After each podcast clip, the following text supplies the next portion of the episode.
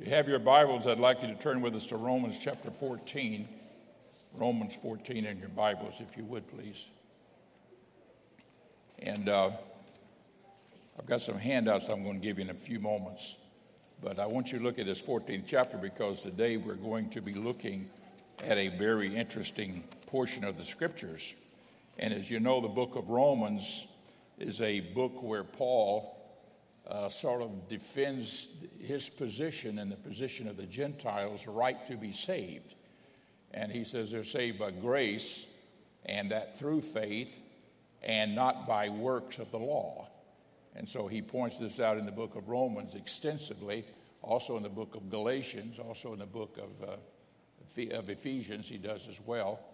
And uh, some of the other epistles, he deals more with the applications of Christianity to our lives where in these gospel book, these uh, epistles, he refers a lot to the fact that we can be saved who are Gentiles.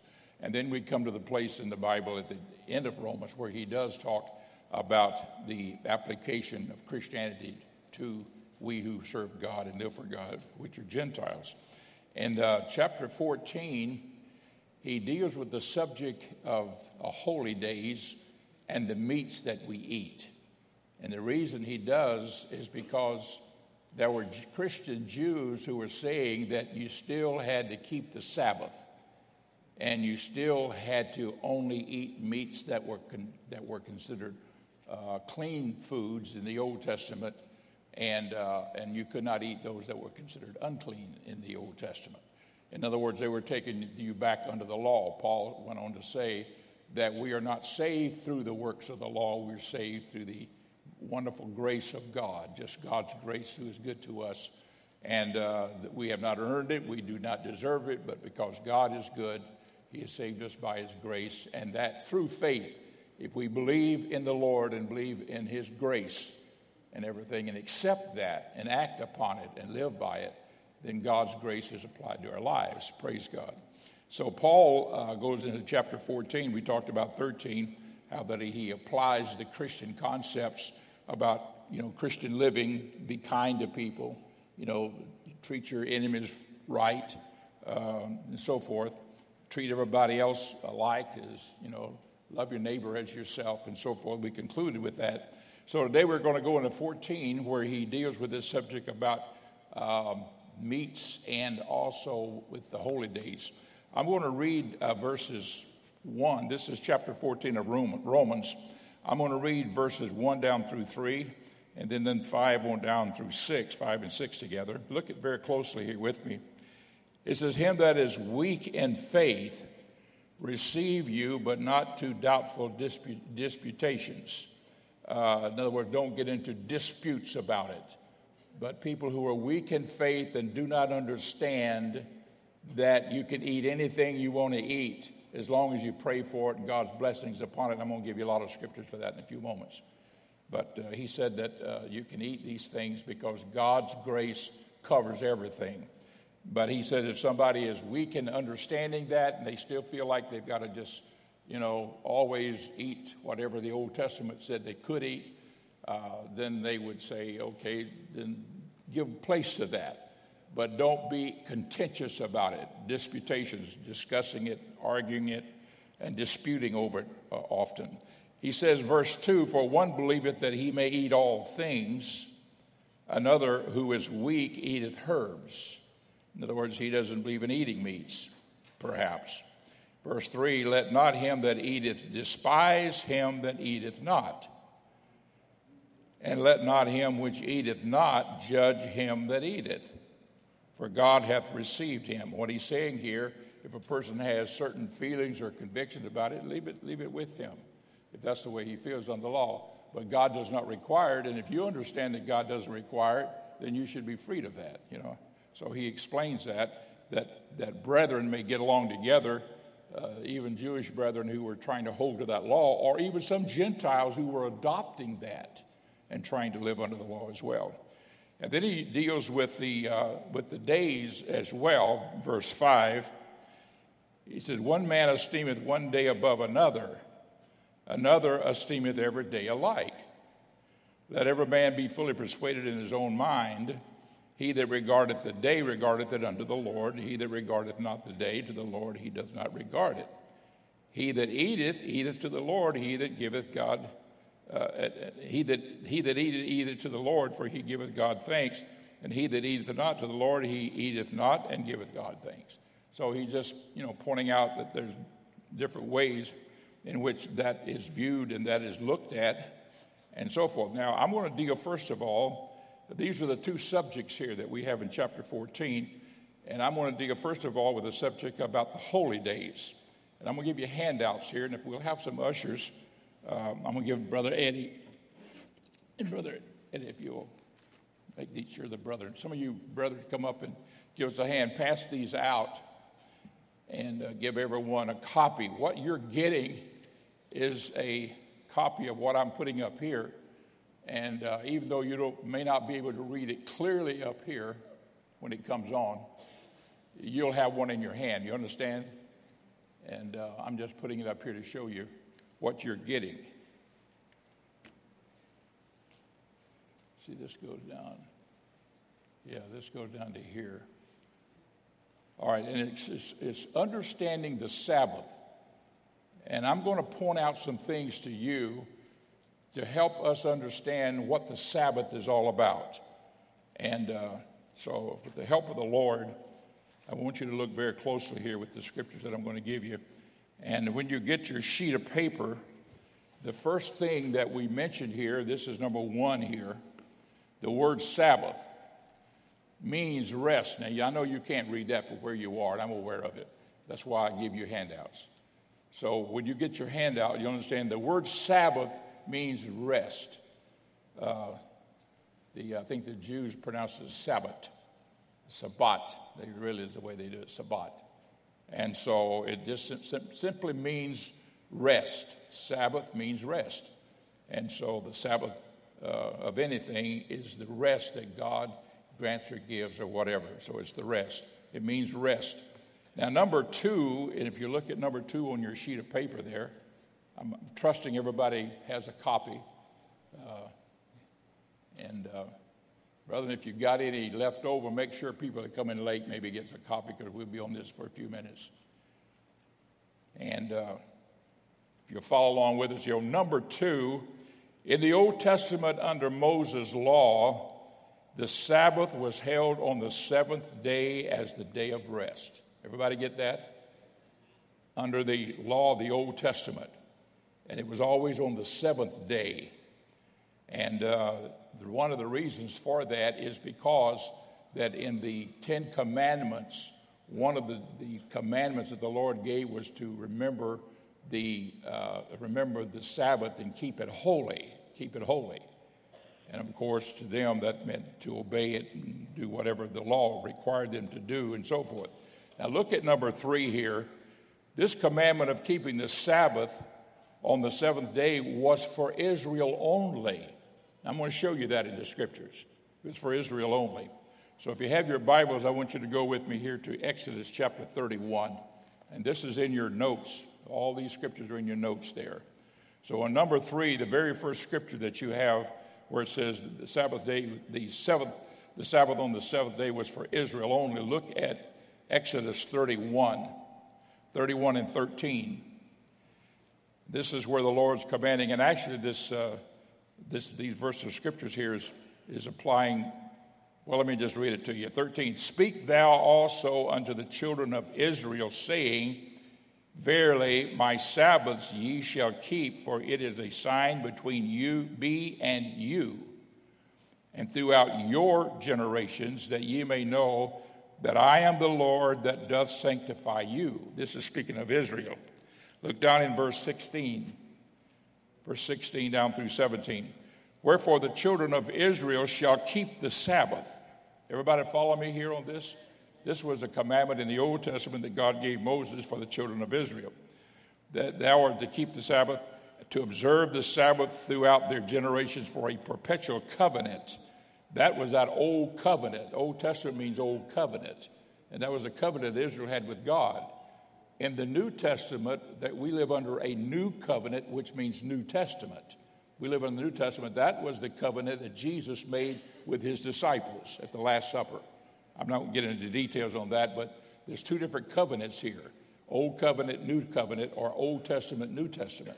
So he is saying here to, in the 16th verse, therefore, wherefore the children of Israel shall keep the Sabbath to observe the Sabbath throughout their generations for a perpetual covenant. Verse 17, it is a sign between me and the children of Israel forever. It's between them. Everybody with me on that? So I'm just pointing this out to you here so that you understand that. Now, we did, we referred there to Exodus 28, which is the one where it says, Remember the Sabbath day and keep it holy. That's found in, the, in Exodus 20. Exodus 20 is where the Ten Commandments are found. It's also found in Deuteronomy chapter 5. Those are the two places you find the, the Ten Commandments listed, stated in, in order uh, in, the, in the Bible and in, in the Old Testament at least. Now, look with me also in the book of Ezekiel here. I'm showing you here that the, uh, the, keeping the Sabbath, keeping the seventh day as the Sabbath, was primarily to Israel. This is Ezekiel chapter 20, and this is where the Lord is telling Ezekiel, Tell the children of Israel they haven't done what I asked them to do. And he says here in 2012, Moreover, also I gave them my Sabbaths to be a sign between me and them, that they might know that I am the Lord that sanctified them. So, what I'm pointing out to you here from these scriptures is that this was a, this was a covenant or part of the covenant that God had with Israel that they remember the Sabbath and keep it on the seventh day. That was for them, and so forth. Now, if you look at in your notes now, I'm going to go to number four here.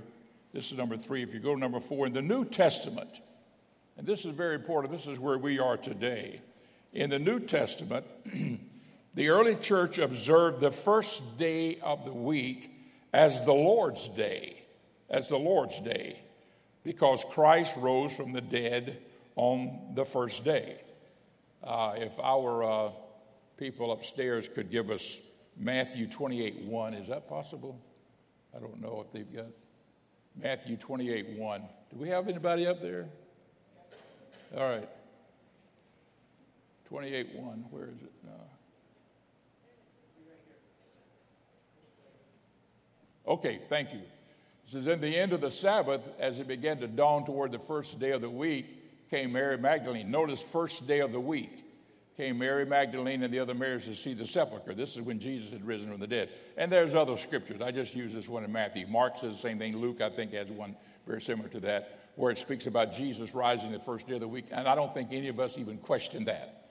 But the point I'm simply making here without any, uh, without any argument is that the first day of the week was called the Lord's Day because Christ rose on the Lord's Day. Look at Acts chapter 20 and verse 7. I'm going to show you here that the early church did not observe the seventh day as their day of worship. They observed the first day. Look at 27. These are all scriptures to substantiate. This is uh, Acts 27. It says, And upon the first day of the week, when the disciples came together to break bread, Paul preached unto them. Okay, I won't go any further because it has to do with the young man that, was, that fell out of the window and so forth. But it goes on to say here, the first day of the week, the first day of the week, because that was the day that they came together to worship. Praise God. Look at 1 Corinthians chapter 16. Look at this one very closely here with me. 16 2. Upon the first day of the week, let every one of you lay aside, lay by him in store if God hath prospered him. This is speaking of giving tithes and offerings and so forth. And particularly here, Paul was talking about him making a collection from the, the Corinthian church to send to the Christians who were in Jerusalem who were going through uh, some very tough times with a famine. And he asked the Gentile churches to help support them, to feed them, and take care of their needs. And they did. So he said, When I come, he said the first day of the week. And the reason was because that was their day of worship, and that was when they came together to worship the Lord. Uh, this is another interesting. Look in Revelation chapter 1 and verse 10. 110. And uh, what I'm doing here is showing you verses where the first day of the week was very important to the early church. Verse 10, I was in the Spirit on the Lord's day. This is Revelation 1.10. I was in the Spirit on the Lord's day. That's, that is Sunday. That's the first day of the week. I was in the Spirit of the Lord's day and heard behind me a great voice as of a trumpet. And then he goes on to talk about how he had this vision and God appeared to him and talked to him. And from that came the book of Revelation. The book of Revelation happened to the, to the Apostle John on the Isle of Patmos where he was in bondage. He was a slave worker. He was a salt mine situation, and he was working as a slave. And on this particular Sunday morning, God gave him the vision of the book of Revelation, in which uh, he wrote the book of Revelation, and it was all on Sunday, the Lord's day. Everybody, stay with me. I'm trying to point out to you here that this was the way that the early church did that, and this was what they followed, and so forth. So if you look at number five, then, here in your notes, Sunday was not established by the early church as a Sabbath, but uh, was not as a, that is a day of rest, but as a day of worship. Everybody still with me on that? Listen to what I just said. Look at that number five very closely. Sunday was not established by the early church as a Sabbath, that is a day of rest, but it is a day of worship. How many of you uh, come to church and you like to worship God on Sunday and glorify the Lord? It's not, a, it's not a day of rest. We come to worship the Lord.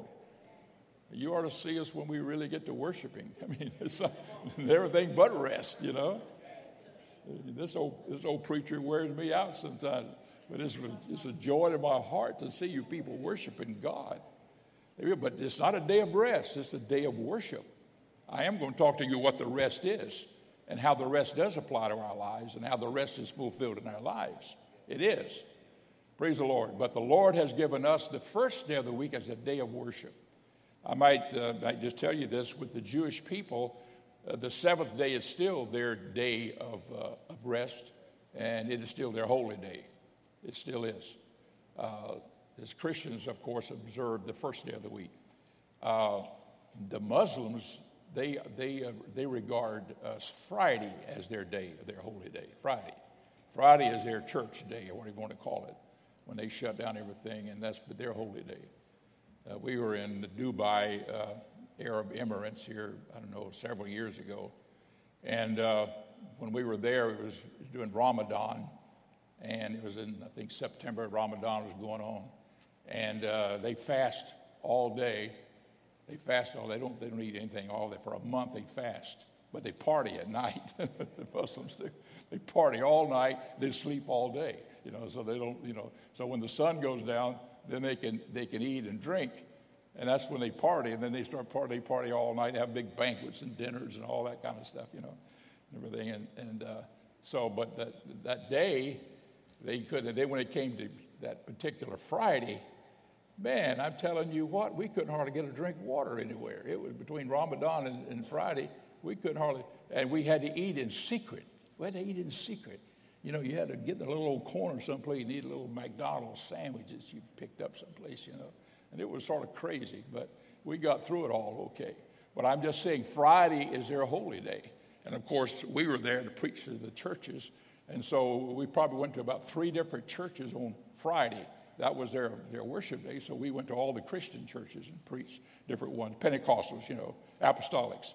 There was, there was all kinds of nationality, Filipino nation, apostolics. That was, uh, I don't know, I can't remember all of them, but you know, we went to three different services uh, during that particular Friday. I'm just trying to tell you here that's their holy day. So the Muslims have theirs, uh, the Jews still have theirs, and the Christians, of course, they still worship on Sunday. I might just tell you this that there are some Christians who feel like that they have to go back and keep the seventh day and keep it under the law. And that's not what the Bible teaches. The Bible teaches that we are to worship God and glorify God on the first day of the week, and that we can do that and, to, and that we honor the Lord in that. And I'm going to show you some scriptures here. Let me show you where this all comes from. This is where the seventh day, or the Sabbath rather, is. Look at number six here, if you would. Look at number six. And it says here the apostles condemned observing the seventh day or any day, any day, to be more sacred than any other day. Now, I'm going to give you some scriptures here. We just got through reading Romans uh, chapter 14, verse 5 and 6, and that's the one we started out with. And if you want to look back at those verses again, I'm going to read it again 14, 5, and 6 in Romans. We'll start there. It says, One man esteemeth one day above another, another esteemeth every day alike. Let every man be fully persuaded in his own mind. Verse 6 He that regardeth the day regardeth it unto the Lord, and he that regardeth not the day to the Lord, he doth not regard it. He that eateth, eateth to the Lord, for he that giveth God thanks, and so forth. Uh, so it's telling us here whether we eat or whether we regard days, let everybody be persuaded in his own mind, whatever he thinks it ought to be, but it's okay. The problem is, we who regard any day, the ones who say it's got to be the Sabbath, they do not accept us being any day. You know what I'm saying? It can't be on a Sunday, they said. It's got to be on a Saturday. Uh, look at Colossians 2. Look at Colossians 2. I'm giving you scriptures here in the New Testament where that they uh, where they worshipped. Let me find it. All right, here we go. Colossians chapter 2 and verse 16. Now I'm on number 6 here. Everybody with me here where my pen is? I'm sorry, my pen's off the. Let me push it up. Right there. Look at number 6 here. The apostles condemned observing the seventh day or any day to be more sacred than any other day. Now we read Romans to you. Now look at Colossians 2:16. It says, Let no man therefore judge you in meat or in drink or in respect of an holy day, or of the new moon, or of the Sabbath days, which are a shadow of things to come. These things were a type of in the Old Testament. They were real for Israel, but they were a shadow or a type of what would be in the spiritual things for the church in the New Testament. Amen. Look in Galatians 4 9. Galatians 4 9. This is uh, so long about this is writings of Paul as well. But now, after that ye have known God, or rather are known of God, how turn ye again to the weak and beggarly elements, whereunto ye desire again to be in bondage? Ye observe days and months and times and years. In other words, you're keeping all of those feast days and all those holy days of the Old Testament you observe them. And then he goes on to say in verse 11, I'm afraid of you, lest I have bestowed upon you labor in vain. I've taught you that all of that's fulfilled in Jesus Christ, and you still want to go back and try to keep that Old Testament law and live under the works, live under the works of the law. So he's trying to tell them and teach them that this is not what they really have to do.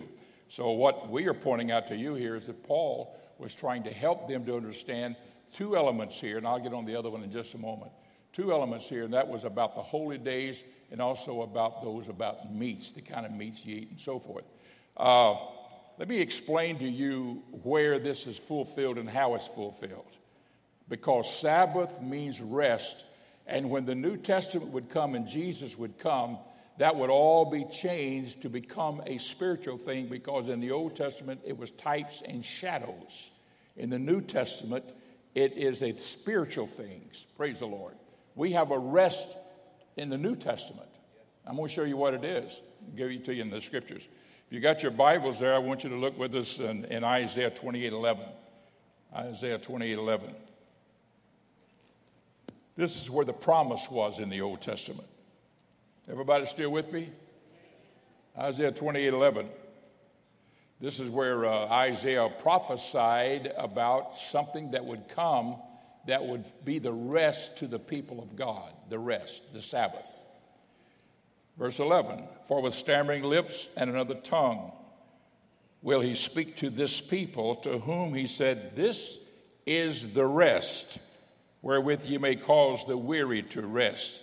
And this is the refreshing, yet uh, they would not hear. That's speaking of Israel.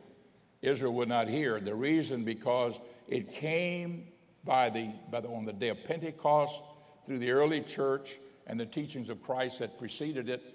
It came to them, but they rejected it. If you recall, on Acts chapter 2 and the second chapter there, whenever the apostles and the 120 were gathered together and they had been praying in the upper room and they prayed for you know a number of days 10 days and the holy ghost fell upon them and they began to speak unto them. The lord began to speak through them and they began to speak in other tongues. They spoke, spoke in different languages. Many of the jews there that were there for the day of pentecost which was a feast day of the jews pentecost means 50 50 days after the passover they were all there and they, they heard these these, this 120 disciples, Christian disciples, speaking in tongues. And so they said, What meaneth this? What does this mean? You know? And they said, This is that spoken of by the prophet Joel, saying, The last days I will pour out my spirit upon all flesh. And so this was the Lord saying, What I have promised from old, uh, Joel in this reference, that I have now, this is what it is. I'm pouring out my spirit upon you. This is the rest wherewith the weary may rest. And then he goes on to say, however, in Isaiah, you wouldn't hear it. And he prophesied here that when Israel heard that, they would not receive it, they would not hear it, they would not accept the rest that God was sending. Praise the Lord. Now, I'll give you some other scripture here in a moment, folks, but the Holy Ghost gives you a rest inside that's unbelievable. It'll give you a peace. The Holy Ghost, I'm talking about, Holy Spirit, same thing. The Holy, the Ghost is the old English word for it. But the Holy Ghost will give you a rest in your spirit and in your soul that nothing else can give you. Not even a day of rest can give you what the Spirit of God can give to you and put on the inside of your heart and your soul. Uh, Jesus uh, confirmed that. I want you to go to Matthew 11 28. Now, you're in uh, Isaiah 28 11. Just reverse those numbers. 28 11 Isaiah. Go to Matthew 11 28. And uh, let me show you something here. This is the Lord speaking. And this is in Matthew 11 28. Jesus said, Come unto me, all ye that labor and are heavy laden, and I will give you rest. Now, Jesus is the only one that can give you his spirit, and he can give you his spirit. All you have to do is ask him for it. Take my yoke upon you and learn of me, for I am meek and lowly in heart, and ye shall find rest unto your souls. For my yoke is easy and my burden is light. My burden is light. Uh, go to Hebrews 4, and this is where I think this is discussed more than anywhere else. Hebrews 4. And this is where the rest is talked about. Look at verse 1. Hebrews 4. And this is Paul writing to the church, folks, to all of us. Look at, look at it very closely because this applies to us now. It says 4 1 Therefore, fear lest a promise being left uh, left us of entering into his rest, any of you should seem to come short of it. For unto us was the gospel preached as well as unto them, speaking of the Jews, uh, uh, to us, the Gentiles, to them.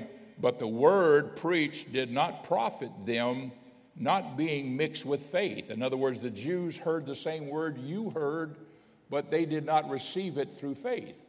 The grace was extended, but they did not receive it by grace. They did not, I mean, they received grace, but they never received, they did not receive it because there was no faith in them that heard it. Verse 3 For we which have believed do enter into rest. Rest. As he saith, I have sworn in my wrath, if he shall enter into my rest, although the works were finished from the foundation of the world. For he spake in a certain place of the seventh day on this wise, and God did rest the seventh day from all his works. And in this place, again, if they shall enter into my rest. Praise the Lord. So the Lord here is talking about, so look at verse 9. I'm jumping ahead here, 9 and 11, 9, 10, 11. It says, There remaineth therefore a rest to the people of God. For he that entereth into his rest, he also hath ceased from his own works as God did his excuse me, verse 11. Let us labor, therefore, to enter into that rest, lest any man fall after the same example of unbelief. Now, let me just talk to you a little bit. We have a right to that rest. If you do not have the Holy Ghost, that's what the Holy Ghost does. It gives you a rest. Uh, a number of years ago, I was a student at the Apostolic Bible Institute in St. Paul, Minnesota. And uh, there was a, a team of uh, people who were studying for their doctorate degree at the University of Minnesota, which was uh, in, in, the St. Paul, Minneapolis area. And they came to our church there, Brother Norris being pastor there, S.G. Norris. And they came to the church and they said to him, Reverend, they said, We are studying the subject of the Holy Spirit. Now, they were, they were University of Minnesota students, only they were, they were in their doctorate degree program. And it was a woman and two men, and they said, We are studying this. And they said, We, have a, we know enough about it to know that there is something that happens to a person when they receive what they called, and this is a Greek name for glossolalia. How many of you know what glossolalia is? All right, glossolalia is the Greek word meaning speaking in tongues, okay, or speaking in a different language. And this, the Greek word is glossolalia. And they said, uh, We know enough about this glossolalia to know that when people in your church and other churches like yours receive this, that there is something that happens to them. And so we'd like to observe. And so he said, All right. And he had them stay there on, on Sunday morning. And, you know, the altar call was given. People came down, started praying. And when someone started praying through to the Holy Ghost and began to speak in tongues, he called them over and he said, Now, this is what it's like. And they observed it and took notes and all this kind of stuff. The person praying, they have their hands up. People praying with them wasn't paying much attention to them either, but they were all taking notes, hearing them speak in other tongues. They were not critical, they were observing only. And then they said this to, uh, to the pastor, who, brother, brother. Norris. They said this to him. They said, Pastor, if we right now, while she's, this woman is speaking in tongues, if we could put heart monitors on her, and while she was seeking the Holy Ghost and calling on the Lord, it would show her heart rate going very much like this. She's active, she's excited, she's enthusiastic, she's, you know, she's emotional, everything's going on. Everything in her heart is going like this. But he said, as soon as she began speaking in tongues, and we know this from other observations, when she starts speaking or started speaking in tongues, he said if that those heart monitors would show that that line had just calmed down, and it was almost like a flat line, meaning that she was totally at rest in her own soul. Now this is this is. Uh, this is students studying for doctorate degrees at the University of Minnesota, not, not Pentecostal people. And, and he said, You would see that she would be at peace as though she were sleeping. It would be that, that at much at peace, that much rest would be upon her as she is speaking in tongues as it was whenever. Listen, folks, let me just tell you this. You know how the Spirit of God does when it comes upon you. You know, it, it makes you excited and so forth, but it also gives you a rest for the soul like nothing in all the world can give it.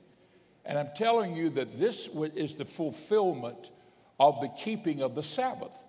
It is us receiving the Holy Ghost, receiving His Spirit in us, that we might have that Holy Spirit in us and have the rest that God intends for us to have. We go to church on Sunday and it's our day of worship, not a day of rest. But this whole dispensation of the church age can be a rest to whoever will reach out to God and say, God, let me have your wonderful Holy Spirit in my life and heart, and let me have that. And, and speaking in tongues is the evidence of it. That's, that's the, initial physical evidence. There are other evidences, you know, how, how we live and how we walk, what we, how we talk, how we act, you know, even how you dress, everything is reflected, you know, the Holy Spirit's in your life. That's all evidences. But the initial physical evidence of the Holy Ghost is when you begin to speak in other tongues because that's the way the apostles received it. That's the way that early church received it. It's all through the book of Acts, second chapter. It's in the it's in the 10th chapter, it's in the 19th chapter, in 1 Corinthians 13, all in through there, talking about people as they speak with tongues, as the Spirit of God moves them. 1 Corinthians 12, all of these verses and these chapters, so forth, let us know that that early church had this marvelous experience of the rest of God. Now, the rest, I'm talking about that that uh, rest from the presence of the Lord. Now, this scripture here is interesting to me, the last one that I read to you. There remaineth therefore a rest to the people of God. This is verse 9 here in Hebrews 4. And then he goes on to say in verse 11, Let us labor therefore to enter into that rest, lest any man fall after the same example of unbelief. Let me just say this to all of us here today. There are times when you can be so apprehensive, you can be so uptight, you can be so troubled, things can be going on in your life, and you just don't know which way to go, what to do, you don't know what the answer is. You, you just feel like your world's upside down, and you don't have to raise your hand, but if I ask for hands, I'm sure a lot of you could identify with what I'm saying. And there can be times like that, but let me just say this to you if you will go to the Lord in prayer, even if you have the Holy Ghost, you will have times like that. You will. But if you will go to the Lord and say, God, I just need your rest, I need your peace. I'm telling you, God can send and just a, like an envelope of, of His love and His grace and His goodness and His peace and His rest, His rest upon your soul until you are so pleased and so happy and so you feel so fulfilled. I don't know how to describe it. It's just the fact that you know everything's going to be all right and God will take care of it. Amen. And I may be talking to somebody here today, but if you feel so apprehensive, go to God in prayer. And I'm telling you, God can give you that rest. And to us in the New Testament, it's not a particular day of rest that we are to observe but it is that time of rest that we can have anytime in, the, in throughout the week that you need to have that rest. You can be so troubled. You wake up in the night and you've got problems and troubles or something of that nature. Everything you go to God in prayer and God will give you rest. Middle of the night, God's given me a lot of answers. Just get up and go pray and talk to God. The answers will come. Praise the Lord. I'm just telling you that God will give you rest for your soul and rest for your heart and rest for your spirit. Amen. If we are willing to say, God, I need your rest and I want your rest upon me. Praise the Lord. Let's lift our hands right now and just worship Him. Let's thank Him. Lord, we love you so much and we thank you, God, for your goodness and grace. We glorify your wonderful name, Lord. We thank you for truth and salvation. Lord, we bless the name of the Lord. God, what a great God you are, a wonderful friend you are. You never fail, Lord. Your ways are high lifted up. Jesus, we thank you, God, for all things and we magnify you. In Jesus' precious name, praise God. I, uh, let me take, I've got about five minutes, maybe seven, eight minutes here before I finish up. Let me uh, go to the second part here, and that is the New Testament answer to eating meats. This is also talked about in the book of, of Romans. If you'll go back to the book of Romans with me for a moment here. Uh, if you'll notice here, he says, He that, uh, verse 6, I think, is the one I'm looking at. I'll read 2 and 3. I'm sorry, I keep you guys jumping around. Uh, Romans 14, 2 and 3. All right, thank you. It says, For one believeth that he may eat meat, eat all things, another who is weak eateth herbs. Let me just say this if a person eats herbs or something for health reasons, that's fine. I have no problem with that. But just, I'm going to throw this out, okay? Amen. When Abraham was sitting in his tent door one time, he saw three men coming at him down the road. When he got talking to him, he found out one of them was God in angelic form, the other two were angels. Those other two eventually went to Sodom and Gomorrah and destroyed the cities, delivered Lot and his families, as you well know, his family. Uh, when Abraham, though, was sitting at the tent door and they came, he saw them coming. And he said, Quick, we got guests, we got company. And he had them come in, relax, take off your shoes. Servants came and washed their feet. He, filled, he killed the fatted calf in the stall, you know, and had them butchered out and cooked and brought to these three men. One of them God and two were angels. And they were in, and you know, they looked like men. They were just walking in sandals and shoes, everything. And they, the Bible says that they sit down and they ate the fatted calf. so anybody that's got a problem with eating beef, you know, Jesus ate fish when he was sitting by the Sea of Galilee. You know that one too, you know. So if you think that eating meat is a sin, well, take it to God and talk to him about it, or take it to Jesus, talk to him about it, you know. But let me just read to you here what these verses of Scripture says. For one believeth, I'm reading verse 2 again here, 14 2. For one believeth that he may eat all things, another who is weak eateth herbs. Let not him that eateth despise him that eateth not, and let not him which eateth not judge him that eateth. Okay? And then he goes on to say down in verse 6, I'm going to jump down here. He that regardeth the day regardeth unto the Lord, and he that regardeth not the day to the Lord, he doth not regard it. He that eateth, eateth to the Lord, for he giveth God thanks. And this is a, this is a very important thing to realize because the Lord, praise the Lord, wants us to just be thankful for our food. Let me show you something in Acts chapter 10. If you'll go to uh, chapter 10, verse 9 with us, Acts 10 9. And uh, this is where uh, 9 through 16, these are a lot of verses, so I'm going to skip around through here. And uh, this is where Peter was up on a housetop, and the Lord appeared to him in a vision. And he was fixing to go, or fixing to be invited to go to Cornelius, who was a Gentile, and ask a Gentile, and this Gentile man was going to ask Peter, What do I have to do to be saved? And Gentiles were not saved up at this point. And it says, uh, so anyhow, he was on top of this housetop and he was everything. And the Lord let down a sheet. I'm going to jump ahead here. I'm not going to read all of this to you. Uh, anyhow, it says that the Lord showed him all manner of four footed beasts. Verse 12, where, wherein, Acts uh, 10 12, wherein were all manner of four footed beasts of the earth, and wild beasts, and creeping things, and fowls of the air. And there came a voice to him, Rise, Peter, kill and eat. But Peter said, Not so, Lord, for I have never eaten anything that is common or unclean.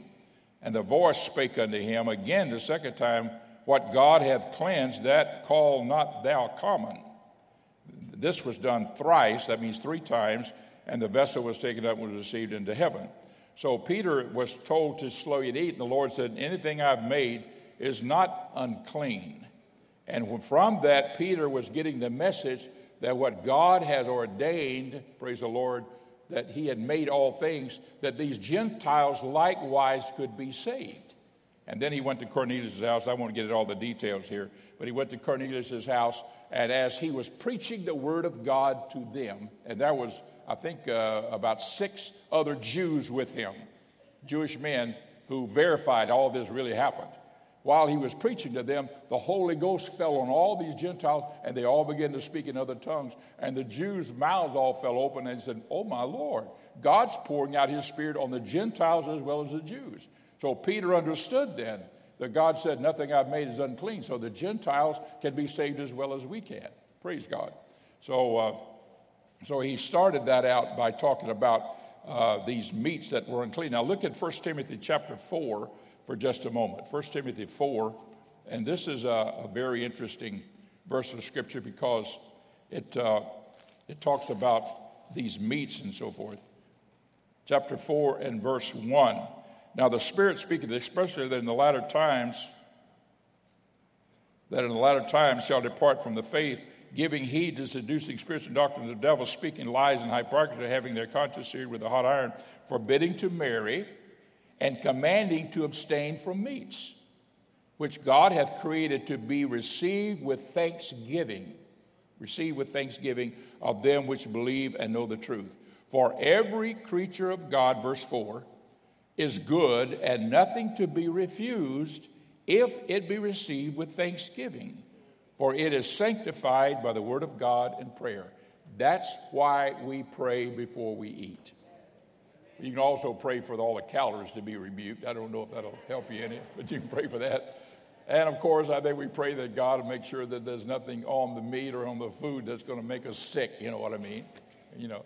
But mainly, we pray that the food may be sanctified. And it says that it is sanctified through prayer and thanksgiving. And so that's why we pray. We Christians pray. That's the basic reason we pray whenever we do it. For it is sanctified by the word of God and by prayer.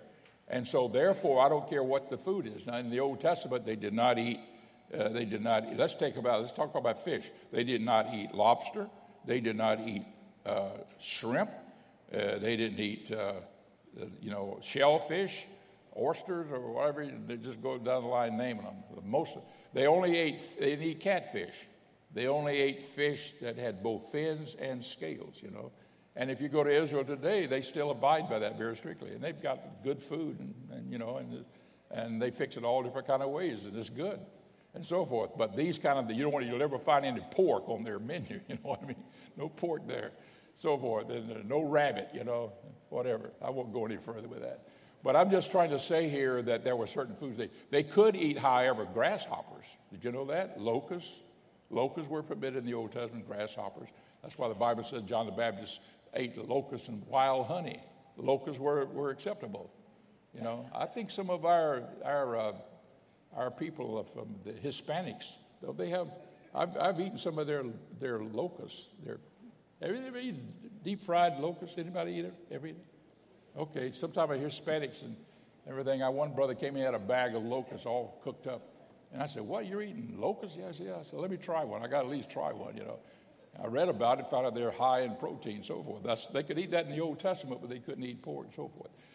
But I'm just saying, in the New Testament, you can eat whatever you want to if you give God the thanks and praise Him, glorify Him, and say, God, I'm so thankful. I'm going to close with this. I'm going back to Romans here, chapter uh, 14, and I want you to turn over to verse 14. I'm going to close. 14, 14 of Romans. I know and I'm persuaded by the Uh, Lord Jesus, that there is nothing unclean of itself. Down in verse 17, for the kingdom of God, that's the church, the kingdom of God on earth, is not meat and drink, but righteousness and peace and joy in the Holy Ghost. And then it goes on to say in verse 20, for meat destroyeth not the work of God. So whatever meat you eat is not going to be a problem. And anyone who goes back to those things or wants to start following that and everything, uh, they're just trying to, I don't know, I don't know, they're trying to find something that's just not there. Don't give up Jesus Christ and His grace, amen, to try to live back under the law, folks. God has given us a wonderful thing. Would you stand with me and let's just praise Him and glorify Him together right now?